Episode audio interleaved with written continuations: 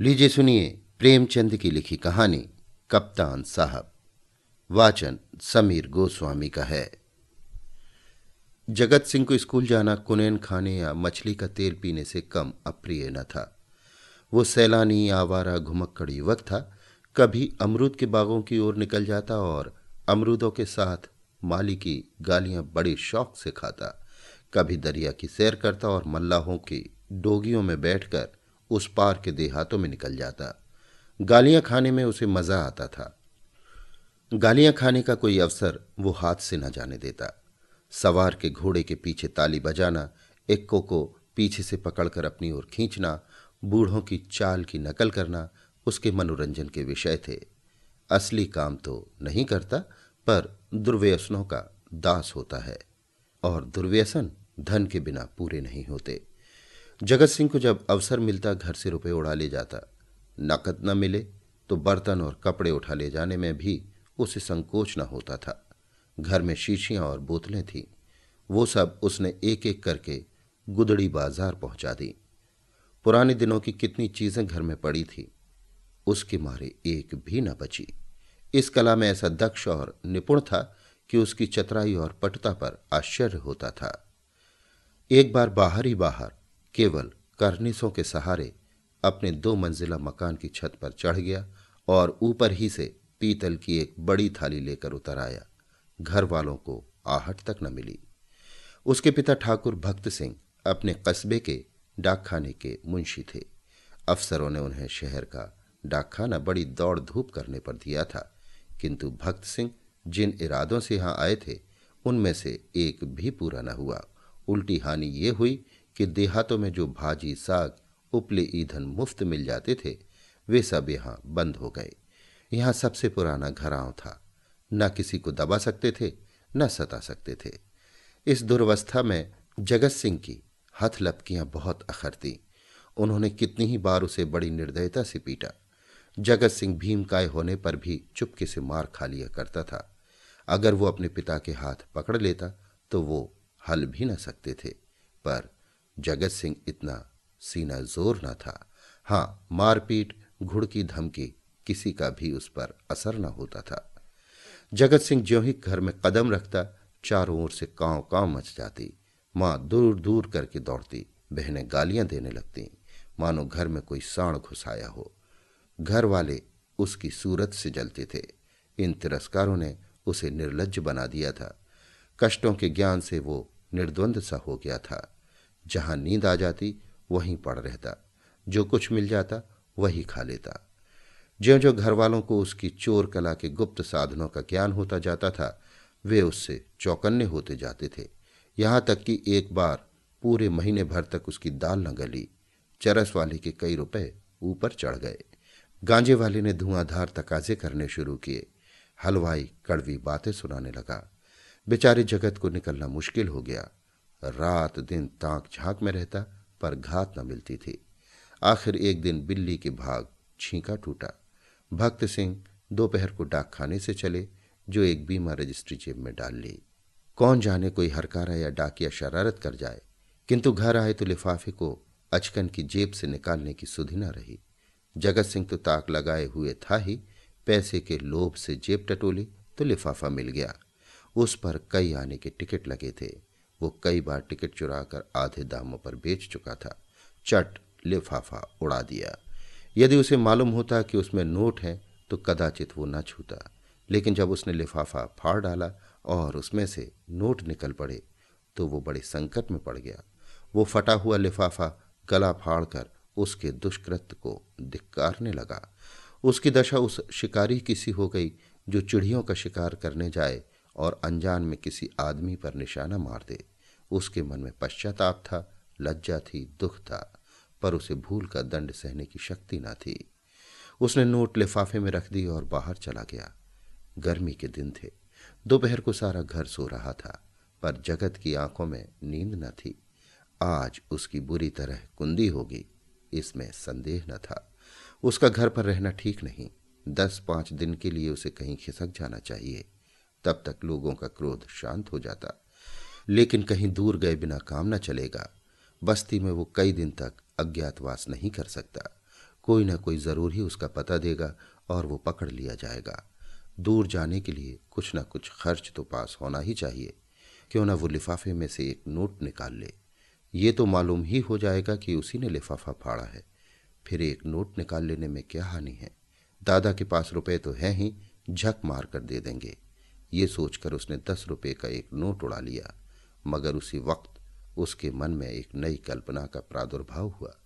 अगर ये सब रुपए लेकर किसी दूसरे शहर में कोई दुकान खोल ले तो बड़ा मज़ा हो, फिर एक एक पैसे के लिए उसे क्यों किसी की चोरी करनी पड़े? कुछ दिनों में वो बहुत सा रुपया जमा करके घर आएगा तो लोग कितने चकित हो जाएँगे। उसने लिफाफे को फिर निकाला। उसमें कुल दो सौ रुपये के नोट थे। दो सौ में दूध की दुकान खूब चल सकती है। आखिर मुरारी की दुकान में दो चार कढ़ाव और दो चार पीतल के थालों की सेवा और क्या है? लेकिन कितने ठाठ से रहता है। रुपयों की चरस उड़ा देता है। एक एक दांव पर दस दस रुपये रख देता है। नफा न होता तो वो ठाठ कहाँ से निभाता? इस आनंद कल्पना में वो इतना मग्न हुआ कि उसका मन उसके काबू से बाहर हो गया। जैसे प्रवाह में किसी के पाँव खड़ जाए और वो लहरों में बह जाए। उसी दिन शाम को वो बंबई चल दिया। दूसरे ही दिन मुंशी भक्त सिंह पर गबन का मुकदमा दायर हो गया। बंबई के किले के मैदान में बैंड बज रहा था और राजपूत रेजिमेंट के सजीले सुंदर जवान कवायद कर रहे थे। जिस प्रकार हवा बादलों को नए नए रूप में बनाती और बिगाड़ती है, उसी भांति सेना नायक सैनिकों को नए नए रूप में बनाता और बिगाड़ता है। उसी भांति सेना नायक सैनिकों को नए नए रूप में बना बिगाड़ रहा था।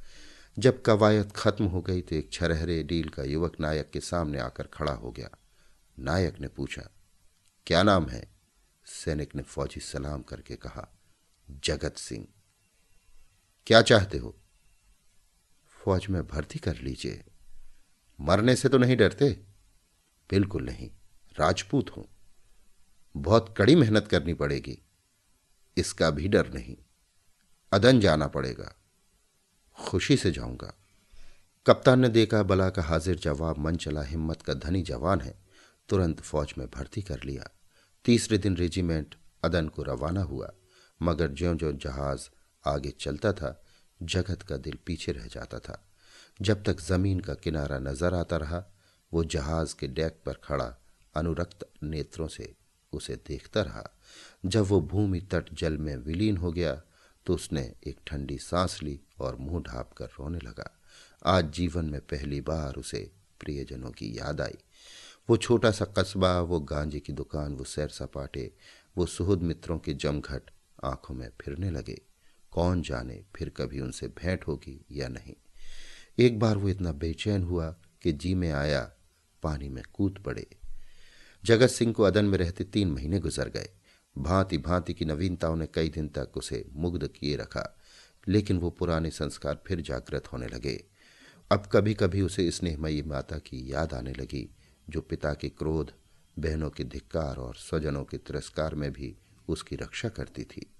उसे वो दिन याद आया जब एक बार वो बीमार पड़ा था। उसके बचने की कोई आशा न थी, पर ना तो पिता को उसकी कुछ चिंता थी न बहनों को। केवल माता थी, जो रात की रात उसके सिराहने बैठी अपनी मधुर स्नेहमयी बातों से उसकी पीड़ा शांत करती रहती थी। उन दिनों कितनी बार उसने उस देवी को नीव रात्रि में रोते देखा था। वो स्वयं रोगों से जीर्ण हो रही थी, लेकिन उसकी सेवा शुश्रूषा में वो अपनी व्यथा को ऐसी भूल गई थी, मानो उसे कोई कष्ट ही नहीं। क्या उसे माता के दर्शन फिर होंगे? वो इसी शोभ और नैराश्य में समुद्र तट पर चला जाता और घंटों अनंत जल प्रवाह को देखा करता। कई दिनों से उसे घर पर एक पत्र भेजने की इच्छा हो रही थी। किंतु लज्जा और ग्लानी के कारण वो टालता जाता था। आखिर एक दिन उससे रहा ना गया। उसने पत्र लिखा और अपने अपराध के लिए क्षमा मांगी। पत्र आदि से अंत तक भक्ति से भरा हुआ था। अंत में उसने इन शब्दों से अपनी माता को आश्वासन दिया था। माता जी मैंने बड़े बड़े उत्पात किए हैं। आप लोग मुझसे तंग आ गए थे। मैं उन सारी भूलों के लिए सच्चे हृदय से लज्जित हूँ और आपको विश्वास दिलाता हूँ कि जीता रहा तो कुछ ना कुछ करके दिखाऊँगा। तब कदाचित आपको मुझे अपना पुत्र कहने में संकोच न होगा। मुझे आशीर्वाद दीजिए कि अपनी प्रतिज्ञा का पालन कर सकूँ। ये पत्र लिखकर उसने डाकखाने में छोड़ा और उसी दिन से उत्तर की प्रतीक्षा करने लगा। किंतु एक महीना गुजर गया और कोई जवाब ना आया। उसका जी घबराने लगा। जवाब क्यों नहीं आता? कहीं माता जी बीमार तो नहीं है?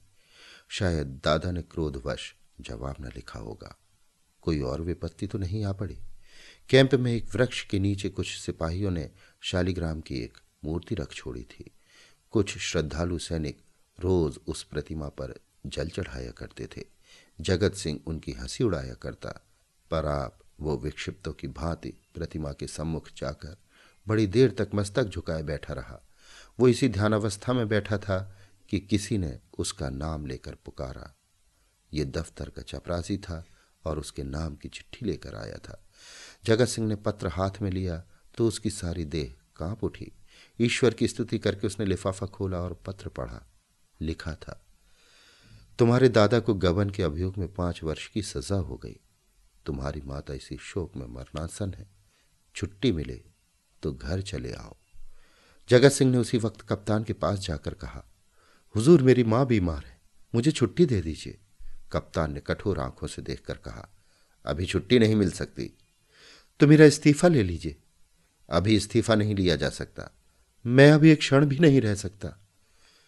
रहना पड़ेगा। तुम लोगों को बहुत जल्द लाभ पर जाना पड़ेगा। लड़ाई छिड़ गई। ओह, तब मैं घर नहीं जा पाऊँगा। हम लोग कब तक यहाँ से जाएँगे? बहुत जल्द। दो ही चार दिनों में। सवा चार वर्ष बीत गए। संध्या का समय है। नैनी जेल के द्वार पर भीड़ लगी है। कितने ही कैदियों की म्याद पूरी हो गई है। उन्हें लेवा जाने के लिए उनके घर वाले आए हुए हैं। किंतु बूढ़ा भक्त सिंह अपनी अंधेरी कोठरी में सिर झुकाए, उदास बैठा हुआ है। उसकी कमर झुककर कमान हो गई है। देह अस्थि पंजर मात्र रह गई है। ऐसा जान पड़ता है किसी चतुर्शिल्पी ने एक अकाल पीड़ित मनुष्य की मूर्ति बनाकर रख दी है। उसकी भी म्याद पूरी हो गई है। लेकिन उसके घर से कोई नहीं आया। आए कौन? आने वाला था ही कौन? एक बूढ़े किंतु हष्ट पुष्ट कैदी ने आकर उसका कंधा हिलाया और बोला, कहो भगत, कोई घर से आया? भगत सिंह ने कंपित कंठ स्वर से कहा, घर पर है ही कौन? घर तो चलोगे ही। मेरा घर कहाँ है? तो क्या यहीं पड़े रहोगे? अगर ये लोग निकाल न देंगे तो यहीं पड़ा रहूँगा। आज चार साल के बाद भगत सिंह को अपने प्रताड़ित निर्वासित पुत्र की याद आ रही थी, जिसके कारण जीवन का सर्वनाश हो गया, आबरू मिट गई, घर बर्बाद हो गया। उसकी स्मृति भी असहाय थी, किंतु आज नैराश और दुख के अथाह सागर में डूबते हुए उन्होंने उसी तिनके का सहारा लिया। न जाने उस बेचारे की क्या दशा हुई। लाख बुरा है तो भी अपना लड़का है। खानदान की निशानी तो है। मरूँगा तो चार आँसू तो बहाएगा, दो चुल्लू पानी तो देगा। हाय, मैंने उसके साथ कभी प्रेम का व्यवहार नहीं किया। जरा शरारत करता तो यमदूत की भांति उसकी गर्दन पर सवार हो जाता। एक बार रसोई में बिना पैर धोए चले जाने के दंड में मैंने उसे उल्टा लटका दिया था। कितनी बार केवल ज़ोर से बोलने पर मैंने उसे तमाचे लगाए थे। पुत्र सा रत्न पाकर मैंने उसका आदर न किया। उसी का दंड है। जहाँ प्रेम का बंधन शिथिल हो, वहाँ परिवार की रक्षा कैसे हो सकती है? सवेरा हुआ। आशा का सूर्य निकला। आज उसकी रश्मियाँ कितनी कोमल और मधुर थीं। वायु कितनी सुखद, आकाश कितना मनोहर। वृक्ष कितने हरे भरे पक्षियों का कलरव कितना मीठा। सारी प्रकृति आशा के रंग में रंगी हुई थी, पर भक्त सिंह के लिए चारों ओर घना अंधकार था। जेल का अफसर आया। कैदी एक पंक्ति में खड़े हुए। अफसर एक एक का नाम लेकर रिहाई का परवाना देने लगा। कैदियों के चेहरे आशा से प्रफुल्लित थे, जिसका नाम आता वो खुश खुश अफसर के पास जाता, परवाना लेता, झुककर सलाम करता और तब अपने विपत्ति काल के संगियों से गले मिलकर बाहर निकल जाता। उसके घर वाले दौड़कर उससे लिपट जाते। कोई पैसे लुटा रहा था, कहीं मिठाइयाँ बांटी जा रही थी, कहीं जेल के कर्मचारियों को इनाम दिया जा रहा था। आज नरक के पुतले विनम्रता के देवता बने हुए थे। अंत में भक्त सिंह का नाम आया। वो सिर झुकाए, आहिस्ता आहिस्ता जेलर के पास गए और उदासीन भाव से परवाना लेकर जेल के द्वार की ओर चले। मानो सामने कोई समुद्र लहरें मार रहा है। द्वार से बाहर निकलकर वो ज़मीन पर बैठ गए। कहाँ जाए? सहसा उन्होंने एक सैनिक अफसर को घोड़े पर सवार जेल की ओर आते देखा। उसके देह पर खाकी वर्दी थी, सिर पर कारचोबी साफा। अजीब शान से घोड़े पर बैठा हुआ था। उसके पीछे पीछे एक फिटन आ रही थी।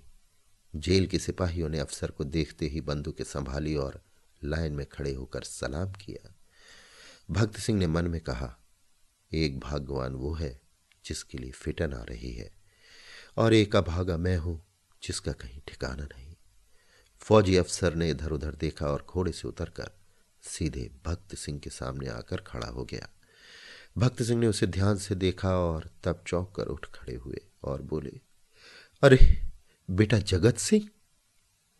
जगत सिंह रोता हुआ उनके पैरों पर गिर पड़ा। अभी आप सुन रहे थे प्रेमचंद की लिखी कहानी, कप्तान साहब, वाचन समीर गोस्वामी का था।